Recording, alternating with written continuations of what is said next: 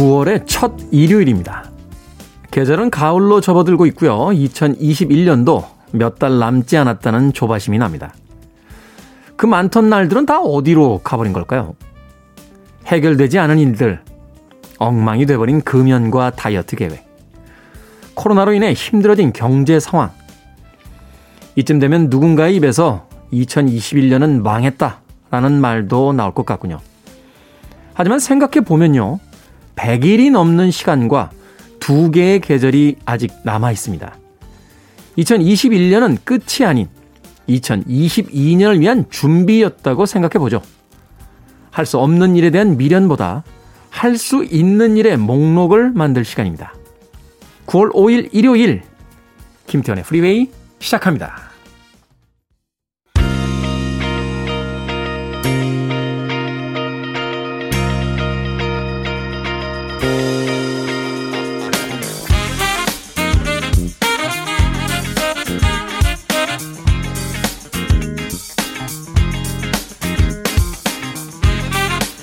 빌보드 키드의 아침 선택, 김태훈의 프리웨이. 저는 클테짜 쓰는 테디 김태훈입니다.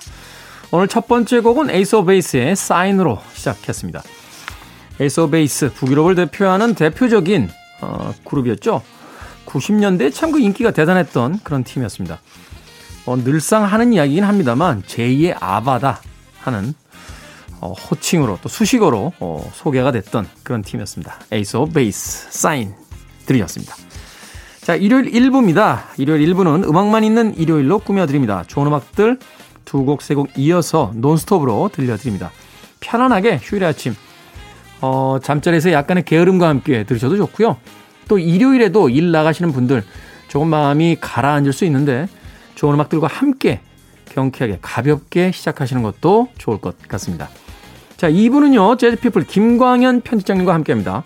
썬데이 재즈 모닝으로 꾸며드리는데요. 오늘은 또 어떤 재즈 음악들 들을 수 있을지 벌써부터 기대가 됩니다. 자, 청취자분들의 참여 기다립니다. 문자번호 샵 일공육일, 짧은 문자 오십 원, 긴 문자는 백 원, 콩으로는 무료입니다. 여러분은 지금 케이비에스 이 라디오 김태현의 프리웨이 함께하고 계십니다.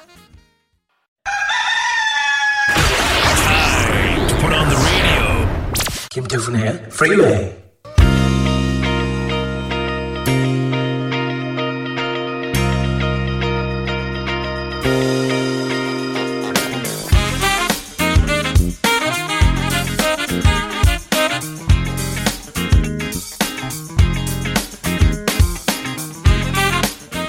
음악만 있는 일요일, 세 곡의 음악 이어서 듣고 왔습니다. 브래드의 If, 그리고 나탈리 콜의 This Will Be, 그리고 덱시스 midnight runners의 Come on Eileen까지 세 곡의 음악 이어졌습니다.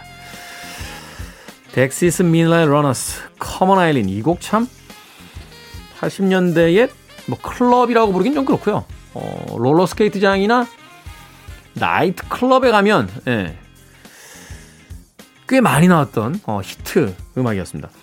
제가 이 곡을 왜 특별히 기억을 하고 있냐면요, 티셔츠가 하나 있었어요. 덱시스 미드나잇 러너스라고 적혀있는.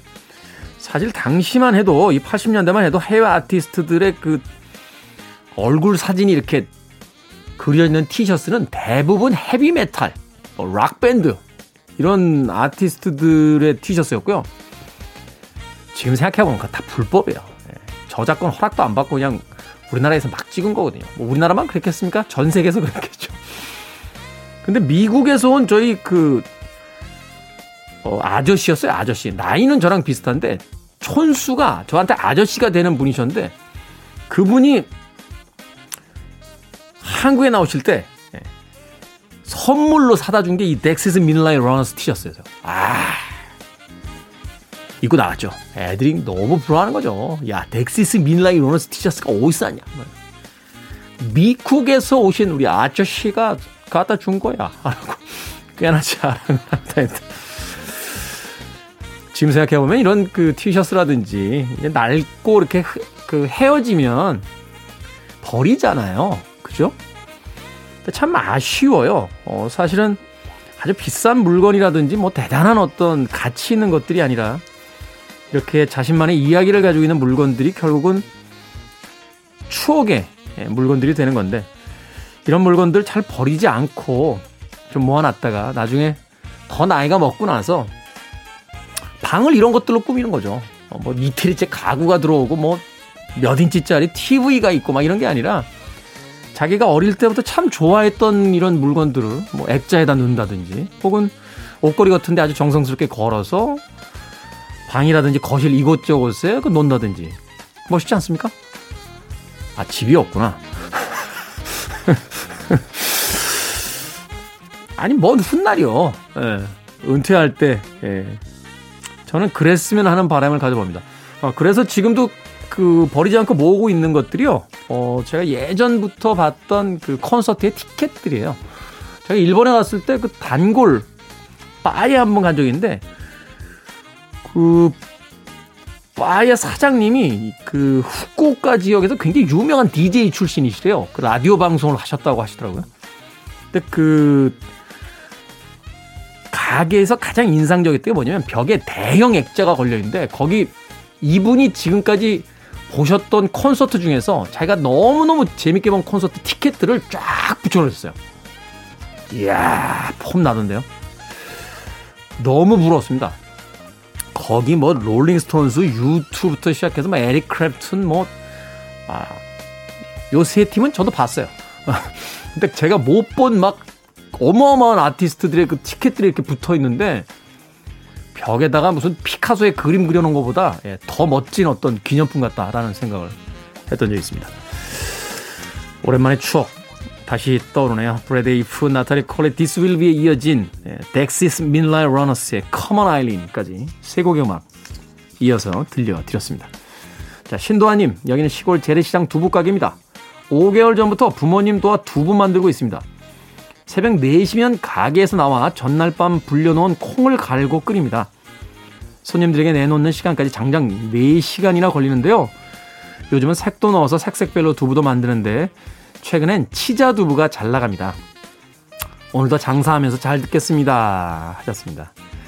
야, 재래시장 두부가게 두부 맛있죠? 막 그 쪄낸, 그죠? 김 모락모락 올라온 다른 것도 필요 없고요. 그냥 그 진간장에다 찍어만 먹어도 맛있어요. 아, 맛있습니다. 아주 맛있죠. 제가 예전에 그 등산 한참 다닐 때 그 북한산, 도봉산 쪽에 이렇게 가면요. 두부 전문점들이 있어요. 김치두부 이렇게. 아, 막걸리 안주로 파시는데 거기 가면 입구에 그 콩비지를 그냥 가져갈 수 있게 해주셨습니다. 그 두부 만들고 나면 남는다며요. 그래서 등산객들이 맛있게 두부 먹고 어, 집에 있는 아내들한테 미안하니까 그 콩비지 이렇게 공짜로 얻어가지고 그런 기억이 납니다. 두부 먹으러 한번 가겠습니다. 자, 이글스의 음악으로 갑니다. I Can't Tell You Why 그리고 후지스의 Killing Me Softly까지 두 곡의 음악 이어집니다.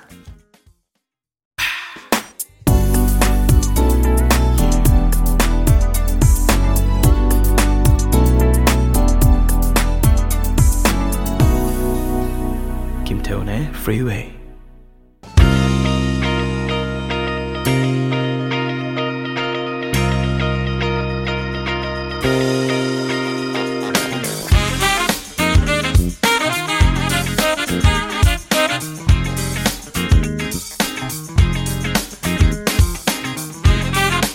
빌보드 키드의 아침 선택 케이비에스 이 라디오 김태현의 프리웨이 음악만 있는 일요일로 함께하고 계십니다. 두 곡의 음악이 이어졌죠. 어, 산타나 피처링 롭 토마스의 스무드, 그리고 앞서 들으신 곡은 엔리케 이글레시아스의 바일라모스 들으셨습니다. 엔리케 이글레시아스는 대표적인 예, 이 세 팝 아티스트.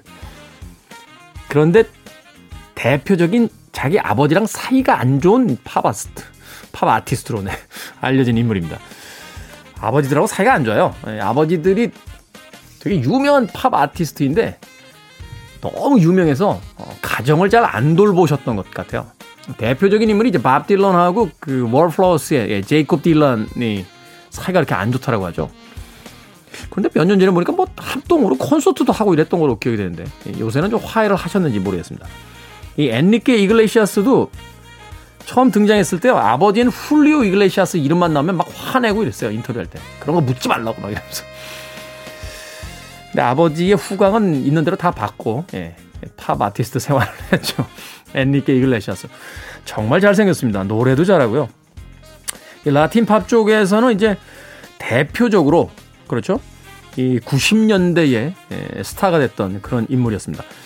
이때가 사실 생각해보면 라틴 팝들이 굉장히 많이 강세던, 뭐 지금도 뭐 많은 아티스트들이 라틴 팝계에서 나옵니다만, 대표적인 아티스트가 또 누구 있을까요? 어, 리키 마틴 같은 어, 인물이 또 이 라틴 팝 계열의 왕자로서 군림을 하기도 했었고, 참이 기억이 맞다면 복싱 선수 하다가 라틴 팝스타 된 인물도 있어요. 어, 오스카 델라 호야라고나 골든보이라고 불렸던 인물인데, 이 오스카 델라 호야 같은 그 유명한 복싱 선수들도 당시에 이 흐름에 편승해서 예, 가수로 앨범 내고 그래미의 후보작으로 오르기도 했던, 라틴 팝 아티스트 붐으로 오르기도 했던 그런 기억이 납니다. 라틴 가보셨습니까? 아, 라틴을 안 가보면 말하면 안 됩니다. 에? 제가 라틴 하면 또 라틴 킴 아니겠습니까? 에? 멕시코와 쿠바를 섭렵한? 에? 정말 라틴은요, 하, 말을 할 수가 없네. 끝내줍니다. 에, 정말 끝내주죠. 라틴에 꼭 코로나 종식되면 한 번씩 가보시길 바라겠습니다. 카리브해 쫙. 민용 피디가 듣기 싫대요. 빨리 음악이나 틀라. 더 드림 아카데미의 Life in a Northern Town, 그리고 소피 비 하킨스의 As I Lay Me Down까지 두 곡의 음악 이어집니다. You're listening to one of the best radio stations around. You're listening to 김태훈의 Freeway. 빌보드 키드의 아침 선택, 케이비에스 이 라디오 김태현의 프리웨이 함께하고 계십니다. 일 부 끝곡은요, 캐시 앤 조조의 Tell Me It's Real입니다. 저는 잠시 후 이 부에서 뵙겠습니다.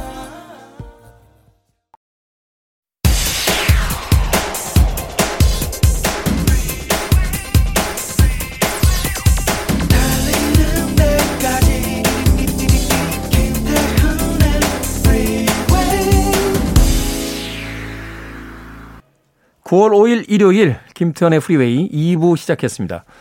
이 부 첫 번째 곡은 퀸시 존스의 음악이었죠. Moody's Mood for Love, 덱시스, 그리고 레이첼 페럴, 브라이언 맥나잇과 제임스 무디가 함께했던 음악이었습니다. 자, 예고해드린 대로 이 부는요, 재즈피플 김광현 편집장님과 함께 썬데이 재즈모닝으로 꾸며드립니다. 오늘은 또 어떤 재즈 음악을 우리에게 들려주실지 잠시 후 만나봅니다. I want it, I need it, I'm desperate for it. Okay, let's do it. 김태훈의 Freeway.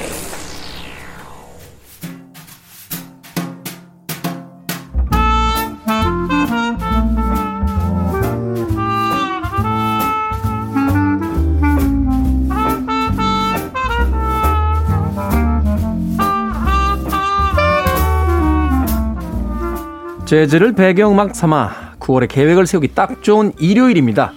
썬데이 재즈모닝, 오늘도 재즈피플 김광현 편집장님과 함께합니다. 안녕하세요. 안녕하세요. 김광현입니다.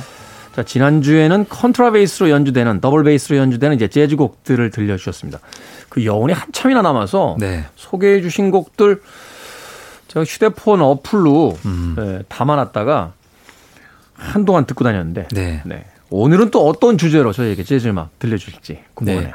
음, 구월을 맞아서 어, 재즈의 계절, 가을 를 맞아서 구월의 노래들을 골라봤습니다. 가을의 재즈, 구월의 네. 노래. 구월의 노래 하면은 이제 예전 어르신분들은 이제 패티김 선생님의 노래를 제가 이제 이걸 아, 한 소절 불러볼까도 한번 생각을 해봤는데요. 아, 패티김 선생님, 저는 이야기만 들었지 누군지 잘 몰라요. 예. 구월이 구월이 오는 소리 다시 들으면 음.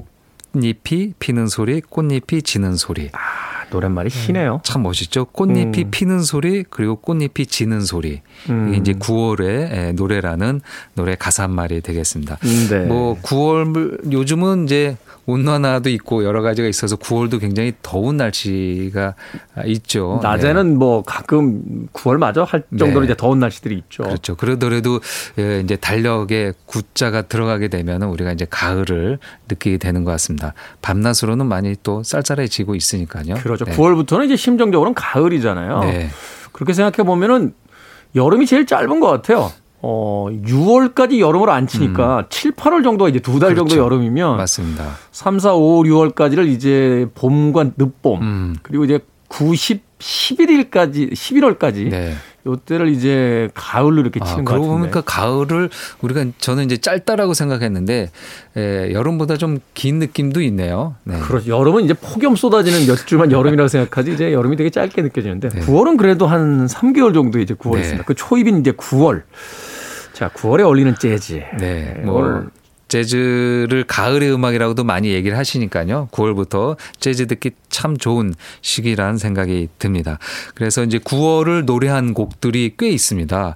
이게 우리도 구월, 제 가을 이렇게 재즈와 연관시키긴 하지만 서양, 특히 이제 미국에서도 구월과 가을은 재즈 듣는 좋은 시간으로 생각했던 것 같습니다. 음. 아, 뭐 가장 유명한 곡은 뭐 구월을 대표하는 곡이죠. 어, September Song이라는 곡이 있습니다. 이거 한번 찾아보고 싶어요. 일월부터 십이월까지 이제 음. 그 다른 송들 있잖아요. 몇 개 있죠. 뭐 디셈버 네. 송도 있고, 셉템버 송도 있고, 예, 에이프릴 인 파, 뭐, 파리스도 있고요. 있고. 네. 없는 달이 어떤 달인지 궁금, 음. 궁금한데 제뉴얼이 제뉴얼이 송은 있었던 것 같아요. 페브러리도 없는 것 같고 하여튼 흥미롭게도 네, 네. 구월이 제일 그, 많지 않을까 생각합니다. 그렇게 보면은 구월을 그렇게 음악적인 감성을 작사 작곡가들이 많이 느꼈던 것 같습니다. 음. 그리고 한여름이 지나고 구월이 오면서 여름도 추억하게 되고 그리고 앞으로 올 또 겨울을 예측하게 되다 보니까 음. 구월의 노래를 많이 만들게 되는데요. 그중에 이제 가장 대표곡이 맥스웰 앤더슨 작사의 크루트웨이 이 작곡한 September 송이 되겠습니다. 크루트 바일 거야. 이게 독일 발음이라. 그렇죠. 예, 예, 예. 너무나 많은 재즈 보컬스트들이 불렀던 곡으로 유명한데요. 네. 뭐 재즈에서는 이제 사라본의 버전이 제일 유명한 것 같습니다. 네. 사라본이 천구백오십사 년에 자신의 셀프 타이틀 앨범 사라본의 사라본이라는 어. 음반을 발표했는데요. 약간 이제 초기작 중에 하나가 되겠죠. 네. 어, 그 당대의 가장 뛰어난 트럼펫터, 뭐 신인이긴 하지만 뭐 거장들을 다 실력으로 눌렀던 클리포드 브라운이 아. 같이 연주한 음반으로도 유명합니다. 클리포드 브라운. 요절했죠? 네. 어. 오십육 년에 사망하니까요. 사망하기 이 년 전에 같이 연주를 했습니다. 그래서 음. 이 사라본의 이 September Song 안에서는 클리포드 브라운의 트럼펫 연주를 들으실 수 있고요. 그리고 허비맨의 플루트 연주까지 들을 수 있습니다. 음. 플루트 연주는 재즈에서 이제 색스폰으로 목관악기가 대체되면서 어, 많이 없어졌는데요. 네. 허비맨은 색스폰으로 전향하지 않고 쭉 플루트를 연주했었던 아티스트이기도 합니다. 음, 노래는 천구백삼십팔 년에 처음 만들어졌는데요. 뮤지컬 니커보커 홀리데이란 작품에서 사용됐다고 합니다. 아, 구월을 노래하지만 이제 구월만 노래하진 않고요. 사람의 인생을 일월부터 십이월까지 음. 이렇게 나눠서 뭐 일월부터 십월까지 쭉 얘기를 합니다.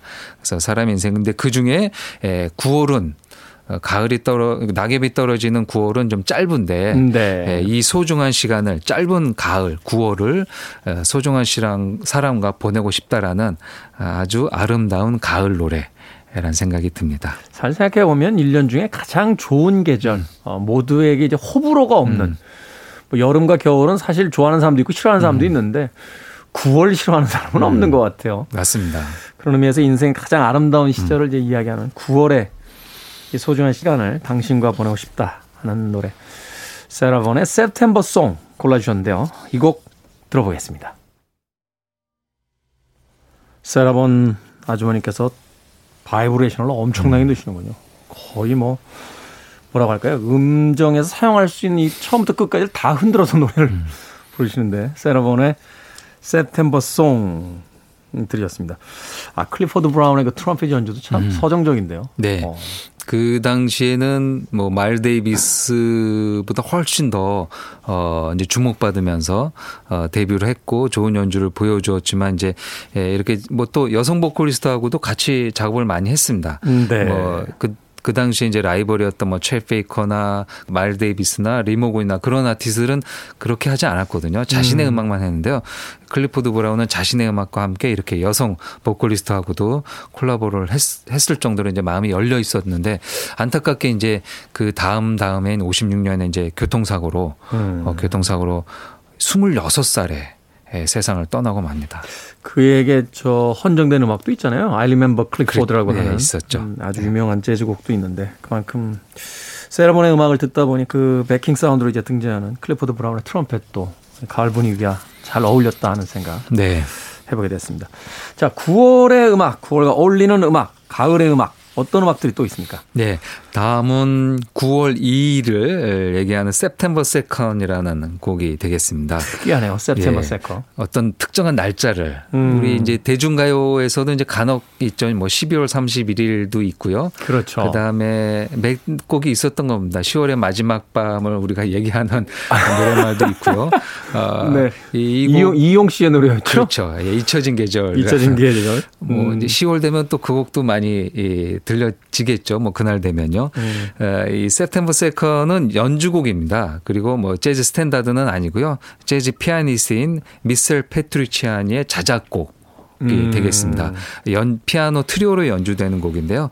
에, 미셀 페트루치아니가 천구백구십일년에 에, 플레이그라운드라는 앨범을 발표했는데요. 거기서 이제 자신의 에, 창작곡을 이렇게 넣습니다. 어, 미셀 페트루치아니는 이제 프랑스 피아니스트로 어, 처음에 소개되면서 어, 곽광을 받았는데요. 네. 아버지는 이탈리아 사람이라고 합니다. 이름 성에서 나타나죠. 네. 네. 그래서 이제 이탈리아에서는 이탈리아 연주자다. 미셀 페트루치아니가 이탈리안이다. 아, 예, 이탈리안이다라고도 이렇게 얘기하고요. 간혹 이제 인터넷에서 검색을 하게 되면은 이탈리아 연주자라고도 소개가 되고 있습니다. 아, 뭐 아버지가 이제 그 재즈 연주자입니다. 재즈, 그 재즈 기타리스트이고요. 네. 그리고 자신의 형도 베이스 연주자이고요. 재즈 가족인데요. 어, 근데 뭐 재즈 팬들은 이제 알고 계시는 것처럼 이제 미셀 페트루치아니는 신체적 장애를 갖고 있죠. 성장이 어느 순간에 먼저 멈췄죠. 예, 멈췄죠. 이제 어. 골형성 부종증이라는 그 병명을 갖고 있는데요. 이제 키가 구십 센티미터, 음. 키가 이제 자라지 않는 외소증을 갖고 있어서 어 이제 그 뭐 한 사십을 이제 넘기지 못하고 이제 결국에는 천구백구십구년에 떠났죠. 세상을 떠난 고인이 됐습니다. 뭐 육십년대에 태어나서 구십년대에 세상을 떠났으니까요. 어, 자신의 이런 것을 다 펼쳐 보이지 못했다는 생각이 드는데, 근데 워낙 또 일찍 데뷔를 했습니다. 천재 소년이었으니까요. 음. 그래서 열세 살 때부터 공연을 했고 어, 이십 대 되자마자 미국에서 활동을 했으니까요. 그래도 십 년 넘게 전 세계 재즈 팬들에게 음악을 들려주고 앨범을 어, 선사해 주었습니다. 음. 그의 가장 대표적인 자작곡이 이 September second이 될 텐데요. 어, 스티브 겟, 안소니 잭슨이 같이 한 연주로 어, 오늘은 일본에서 가졌던 라이브 실황으로 어, 골라봤습니다. 천구백구십구년 트리오 인 도쿄라는 음반인데요. 여기에서 이제 드럼을 어, 락의, 락신에서도 주로 연주하는 스티브 겟이 스티브 연주를 해 주었습니다. 그, 그리고 이제 이 곡은 국내에서 또 어, 많이 알려진 게요. 그 실용음악과 학생들이 음. 이 곡을 즐겨 연주를 합니다. 아. 입시곡으로도 많이 연주하고요. 어, 그리고 학교에서 앙상블을 맞출 때도 네. 피아노와 베이스 드럼이 이제 고르게 배분이 되어 있기 피아노 때문에 피아노 트리오 형태에서 예, 그렇습니다. 그래서 학생들도 즐겨 연주하는 아주 멋진 곡이기도 합니다. 네, 프랑스의 작은 건 미셸 페트루치아니 그 피아노의 의자에 앉아서 그 연주할 때 보면 뭐 작은 거인이라는 그 표현처럼 네. 정말 건반을 타악기처럼 두들기면서 치는 그런 모습이 굉장히 인상적이었는데 오늘은 September second이라는 곡 골라봤고요. 한 곡도 이어서 들을 곡도 소개를 좀 해 주시죠. 네, 토니 베넷과 빌 에반스가 같이 한 Maybe September라는 곡이 되겠습니다. 토니 베넷 참 대단한 것 같아요. 아직도 활동하시잖아요. 네, 얼마 전에 음반을 발표한다라고 해서 네. 어, 공연도 가졌는데요. 이제 아, 조금 있으면 백 세가 됩니다. 그러니까요. 구십 예. 정도 전 됐다고 생각했는데 조금 있으면 백 세가 되시더라고요. 예, 조금 있으면 이제 어. 백 세가 되는데요. 아, 뭐 오십년대부터 어, 활동을 하고 육십, 칠십, 팔십 그 활동 안 한 시기가 더 적을 정도로 그러니까요. 평생에 걸쳐서 음악을 하고 노래를 하고 그리고 지금까지도 현역 연주자로 보컬리스트로 활동을 하는 아티스트인데요. 어, 구월의 노래 뭐 세템버송도 당연히 불렀고요. 특히 이제 이 토니 베넷의 약간 뭐, 뭐랄까요 시그니처 송이라고 될 도 될 정도로 아주 대표하는 곡인데요. 그런 이유가 토니 베넷이 천구백육십육년에 유일하게 할리우드 영화의 주인공을 한 작품이 있습니다. 아. 오스카라는 영화입니다. 오스카. 예, 오스카라는 천구백육십육년에 영화에 이제 주연을 했는데요. 그 영화에서 부른 곡이 Maybe September입니다. 아, 영화에 주연을 맡으신 적이 있군요. 예, 저는 주제곡으로. 주제곡으로. 네. 아니 저는 다른 영화를 떠올렸던 게 그 어넬라이즈 디스라는 영화 보면 네. 마피아 두목이 신경쇠약이 걸려가지고 정신과 의사를 찾아와요. 네. 정신과 의사만 이렇게 상담해주다가 이제 벌어지는 해프닝인데 결국은 이제 해결이 됩니다. 음. 근데 이제 정신과 의사가 자기 여자친구랑 이렇게 방 안에서 춤을 추는데 마지막 장면에 저는 그 장면이 레코드 파인 줄 알았어요. 근데 이제 노래가 다 끝나고 나서 창문 밖을 딱 열더니 한 곡만 더 해주시면 안 돼요. 그러니까 토니 베넷이 아. 노래를 부르면서 네. 어 우리 대장이 원할 때까지 불러주라고 했어. 거기서 노래를 부르는 장면이 나와서 네네네. 빵 터졌던 그런 그, 기억이 있거든요. 진짜 그럴 일이 있을 법. 파게 유럽에서 이제 조그만 무대도 많이 가졌으니까요. 네. 네. 아, 되게 그분은 좋았겠네요. 진짜 이제 그 음반보다 더 멋있는 음악을 그 네, 들었으니까요. 남자 주연 배우가 빌리 크레스탈로 기억이 음. 되는데 마피아 두목으로 로버트 드니로가 나왔었거든요. 그런데 그 말하자면 이제 자기 주치의에게 네. 낭만적인 밤이다 하니까 토니 베넷을 보내주더라고요. 음, 거기서 네. 노래 부르는 장면에 참 빵 터졌던 그런 기억이 납니다. 토니 베넷 뭐 지금까지도 너무 그 스탠다드 재즈계에서 최고의 남성 뮤지션으로 이제 남아있는 인물이요. 비레반스와 같이 했다는 건 전 처음 알았네요. 오늘. 네, 그 토니 베넷이 이제 육십 년대에 이렇게 그 큰 사랑을 받다가 칠십 년대에 약간 슬럼프를 맞게 됩니다. 음. 아, 왜냐하면 이제 아무래도 재즈 보컬에서는 이 프랭크 시나트라는 거장이, 거장이 거성이 있죠. 있으니까 이 약간, 약간 약간 겹치잖아요 컨셉. 겹치기도 하고요. 약간 나이도 좀 어리고 음. 그리고 약간 뭔가 해도 잘 밀리는 거죠. 음. 후순위가 음. 되는. 겁니다. 음. 그래서 칠십 년대 약간 슬럼프에 있었을 때 이 또 다른 슬럼프를 겪었던 빌 에반스와 우리 같이 한번 해보자. 그래서 여기에서는 다른 악기 아예 없이 피아노 독주에 보컬만 아. 있습니다. 멋지네요. 그래서 더 멋있는 네. 음반이 되는데요. 어, 약간 이제 중년의 나이가 되어가는 토니 베넷과 빌 에반스가 다른 악기 없이 피아노와 보컬로만 아, 노래하는데요. 천구백칠십오 년에 The Tony Bennett, Bill Evans 앨범이라는 음반을 냈습니다. 음. 어, 그래서 이 음반이 성공을 해서 이 년 후에 에, Together Again 다시 한번 모여서 어, 똑같은 편성으로 내는데요. 예, Maybe September는 두 번째 음반 천구백칠십칠 년 Together 어게인이라는 음반에 실려 있습니다. 아, 사랑이 다시 찾아오는 구월이 되길 바라면서 뭐 그런 내용들을 에, 담고 있는 노래이기도 합니다. 아, 천구백칠십육 년에 녹음을 했는데요. 어, 이 녹음도 구월에 했습니다. 천구백칠십육 년 음. 구월에 녹음했으니까요. 그 녹음했었을 당시에 또 토니 베넷은 자신의 곡이기도 하고 자신이 연기를 하면서 불렀던 영화의 곡이기도 하니까요. 남다른 감흥으로 녹음을 하지 않았을까라는 생각을 하게 됩니다. 얼핏 떠올려보면 약간 기름진 듯한 토니 베넷하고 그 담백한 빌 에반스하고 음. 잘 안 어울릴 것 같은데 과연 어떻게 음. 두 사람이 합을 맞췄는지 기대를 해보도록 하겠습니다. 미셸 페트루치아니의 September second 그리고 이어지는 곡은 토니 베넷과 빌 에반스가 함께한 Maybe September 두 곡 듣습니다. 빌보드 키드의 아침 선택 케이비에스 이 라디오 김태원의 프리웨이 자 일요일 코너죠. 재즈피플 김광현 편집장님과 함께하는 썬데이 재즈모닝 골든 스윙 밴드의 September in the Rain 듣고 왔습니다. 이 곡 소개를 좀 해 주시죠. 네. 골든 스윙 밴드는 한국 재즈 팀이 되겠습니다. 네. 아, 기타리스트 준 스미스가 이끄는 팀인데요. 아, 노래는 김민희, 예, 피아노에는 최연주, 어, 베이스에 최성환, 드럼에 곽지웅, 예, 다섯 명으로 결성된 팀인데요. 그 골든 스윙 밴드라는 이름의 이제 골든 스윙이 이제 스윙 시대를 얘기하게 됩니다. 그래서 스윙 시대 때 인기 있었던 곡들, 특히 이제 어떤 한 아티스트로 좀 특정진다면은 이제 넷 킹 콜, 네. 넷 킹 콜이 불렀던 노래.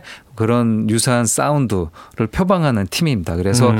어, 골든 스윙 밴드 이렇게 공연장에 가면요. 옷도 약간 클래시컬하게 입고 아. 무대에 뭐 조명이나 뭐 이런 것들도 약간 그런 느낌으로 음. 아, 자욱한 뭐 이렇게 조명과 아, 그다음에 뭐 여러모로 천구백이십 년대 삼십 년대로 돌아간 듯한 것을 연출하는 팀입니다. 아, 일 집부터 삼 집까지 벌써 냈고요. 네. 어, September in the Rain이 들어간 음반은 골든 타임스라는 이천십사 년에 발표한 일 집이고요. 어. 그다음에 더 골든 레거시, 그다음에 에, 얼마 전에 올 이천이십일 년 초에 나왔던 게 골든 룰스라는 세 번째 음반까지 발표했었던 뭐 세 장의 음반을 냈으니까요. 이제 뭐 중견 밴드라고 해도 음, 될 것 같습니다. 팀명이 이제 골든이 들어가 있는데 말하자면 이제 재즈의 어떤 황금기를 그 그리워하는 또 그 시대를 어떤 지향하는 그런 음악들 이제 들려주고 있다. 그래서 그런지 몰라도 이 연주 방식이라든지 보컬 스타일들 보면 그 네킹 콜 밴드 트리오 음. 스타일의 어떤 굉장히 깔끔하게 떨어지잖아요. 그렇죠. 네. 어, 그리고 그 네킹콜 트리오와 함께 초기에 그 활동했던 이제 다이아나 크롤의 어떤 음. 그 초기 어떤 보컬 스타일처럼 음정을 굉장히 정확하게 이렇게 짚어내면서 맞습니다. 연주하는 듯한 노래하는 듯한. 예. 그리고 그렇게 사운드를 느끼시는 이유 중에 하나가 기타가 중심인. 음. 뭐 피아노가 있긴 하지만 아, 피아노가 있긴 하지만 이제 기타가 그 사운드를 중심을 이루면서 연주되기 때문에 더 약간 그 뭐랄까요? 약간 건조한 듯하게도 들리는 네. 게 있죠. 사운드가 꽉꽉 차 있지 않고 약간 비어 있지만 그게 이제 좀 편안하게 들리는 것 같습니다. 음. 아, September in the Rain은 음, 불, 들으신 거군요. 천구백삼십칠 년 음, 영화 멜로디 포 투에 사용된 곡이라고 합니다. 알 듀빈 작사의 해리 워린 작곡인데요. 어, 봄이 왔지만 나는 아직도 당신이 구월의 빗속에서 속삭이던 말을 떠올린다라는 아, 약간 로맨틱한 노랫말을 갖고 있는 아, 노래가 되겠습니다. 헤어졌군요. 그래서 이제 봄이, 안, 봄이 왔는데 지난 구월 생각한다는 건 그렇죠. 헤어진다, 예. 헤어졌다는 얘기 아닙니까? 그러 뭐 나중을 기약한다는 얘기 정도로 여기서 이제 어떤 세계관이 나오는 것 같아요. 김광재 피부 편집장님은 어떻게든 그래도 두 사람을 이어주려고 하는데 싶습니다. 저는 저는 끝났군요. 그래서 거기서 자 골든 스윙 밴드의 September in the Rain까지 들어봤고요. 오늘 이제 끝곡으로는 어떤 곡 준비해 주시겠습니까? 네, 음, 이게 그 계절을 이렇게 노래하는 것은 이제 개인적인 감정도 있는 것 같습니다. 아, 그래서 마지막 곡은 이로 란탈라라는 이 핀란드 피아니스트인데요. 이로 란탈라. 예, 이로 란탈라는 아마 트리오 토이킷이라는 재즈 아~ 팀들은 아실 겁니다. 굉장히 경쾌한 음악 그렇죠. 그 연주하던 예, 팀이잖아요. 피아노 트리오인데 전통에서 좀 벗어나서 어쿠스틱 편성이지만 일렉트릭 퓨전처럼 아주 경쾌하고 발랄한 연주를 네. 구사했었던 핀란드 트리오인데요. 그 팀의 리더인 피아니스트 아, 이름이 이로 란탈라입니다. 그렇군요. 예, 지금 현재는 트리오 토이킷은 이제 해체된 상황이고요. 해체된 솔로로 연주하는데요. 지금 뭐 유럽 에서는 뭐 가장 아, 사랑받고 인기 있는 피아니스트 중에 하나가 이로 란탈라인데요. 음. 이천십구 년에 자신의 이제 핀란드에서 자신이 겪었던 여러 가지 뭐 계절적인 개인적인 이야기들을 일월부터 십이월까지 곡을 담았습니다. 그래서 네. 첫 번째 곡은 제뉴어리, 그다음에서 디셈버까지 열두 곡이 있습니다. 그래서 아홉 번째 아. 곡이 세템버라는 곡이 되겠습니다. 아, 그러니까 한 음반 내에 일월부터 십이월까지 어떤 테마곡들을 쭉 네네. 연주했는데 그중에서 이제 구월의 곡. 그렇죠. 아. 네, 그래서 자신이 생각하는 구월엔 어떤 감정이 있는지 한번 어, 여러분들도 공감하는 선율이 있을 수도 있고 네. 예, 아니면 곡을 전체로 듣고 나서 아, 이 사람은 이런 감정이 있어서 이렇게 그거를 꼭 굳이 정답은 없는 거잖아요. 음악의 정답은 없는 거니까 음. 이로 란탈라의 생각을 음악으로 들으면서 여러분들 생각은 또 어떤지 한번 정리하는 것도 좋을 것 같고요. 특히 이 곡은 이 연주는 그 클래식 피아니스트 중에 이제 슈베르트 연주를 연주해서 연주한 유명한 피아니스트가 이제 알프레드 브렌델이라는 연주가인데요. 알프레드 브렌델이 연주했던 스타인웨이로 네. 녹음을 했다고 합니다. 아, 스타인웨이면은 또 그 유명한 명기잖아요. 네. 오. 그렇죠. 근데 이제 알프레드 브렌델이 연주했던 것도 또 특별한 것 같은데요. 그 아티스트의 피아노를 가지고 피아노 솔로로 연주했습니다. 또 이런 연주는 다른 악기가 들어오면 또 자신의 생각을 온전하게 전달하기 음. 어려우니까 혼자만 연주를 하고 싶어 했겠죠. 그래서 이제 이 곡은 피아노 솔로, 솔로 피아노로 되어 있기도 합니다. 피아니스트들이 특히 이제 그 누구의 악기라는 데 대해서 약간 좀 뭐라고 할까요? 그 경외감 같은 게 있는 것 같아요. 그 사실 이제 유명한 아티스트들 많잖아요. 뭐 루이지 사카모토도 음. 있고 뭐 그 여러 아티스트들 보면 현장에 가서 그 사람이 연주했던 음. 피아노로 뭐 연주한 무슨 버전, 음. 무슨 앨범 뭐 이런 음. 것들도 만들기도 하고. 그렇죠. 근데 얼마 전에 제가 그 클래식 바이올리니스트 한 분 만났는데 그분이 재밌는 이야기 하더라고요. 바이올린을 선택하셔서 언제가 제일 행복하세요? 라고 여쭤봤더니 피아노나 드러머들이 그 공연장 바뀐 뒤에 악기에 적응하지 못하고 있을 때 보면 음. 왜냐하면 가지고를 못 다니니까 음. 가는 그렇죠. 데마다 이제 악기가 바뀌잖아요. 음. 아무리 조율을 완벽하게 해놓고 같은 그 종류의 같은 회사의 악기라고 그래도 연주자만 아는 미묘한 톤의 차이가 음. 있답니다.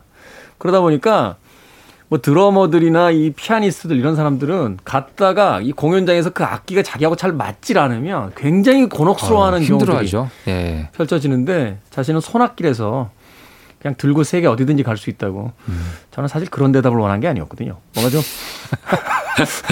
형이상학적인 대답을 예. 원했는데 그 이야기에 빵 터졌던 예. 기억이 그, 있습니다. 그래서 이제 피아니스트들은 피아노를 갖고 다니지 못하니까 이제 조율하시는 분을 같이, 같이, 같이 다니죠. 다니죠. 네, 그래서 조율사들과. 유명한 피아니스트들은 자신의 매니저와 이제 세, 네 명이 같이 가는데요. 자신의 매니저 그리고 본인 그리고 조율사. 음. 조율사를 꼭 같은 아주 중요한 크루로 같이 이렇게 다니게 되는데요.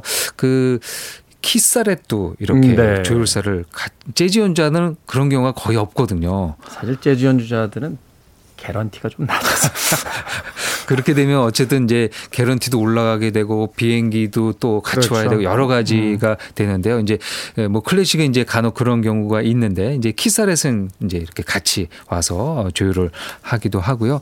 그리고 뭐 간혹 어, 근데 뭐 악기 상태가 마음에 안 들면은 뭐 연주를 보이콧하기도 하고 음. 뭐 그런 경우도 있다라고도 합니다. 예. 제가 한번 이야기했었나요? 악기까지는 아니고 그 곤잘로 로발카바라고 그 쿠바, 쿠바 피아니스트가 왔었는데 네.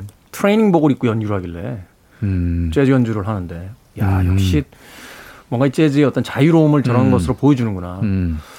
근데 나중에 그 매니저한테 이야기를 들었는데 옷가방을 잃어버렸대요. 음. 그래가지고 네. 그 연주 전날 이태원에 가서 막 그 부랴부랴 옷을 사러 다녔는데 마음에 드는 옷이 없어서 아.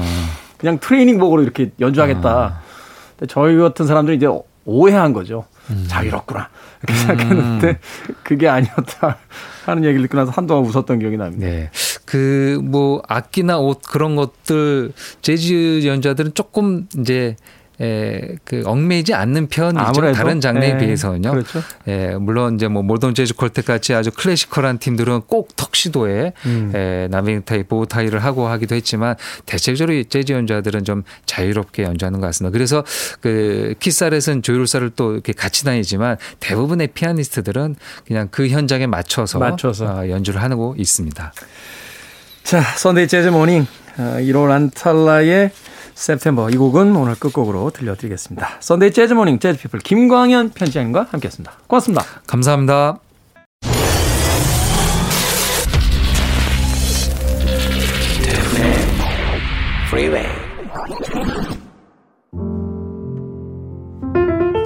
빌보드 키드의 아침 선택 케이비에스 이 라디오 김태원의 프리웨이 오늘 방송은 여기까지입니다.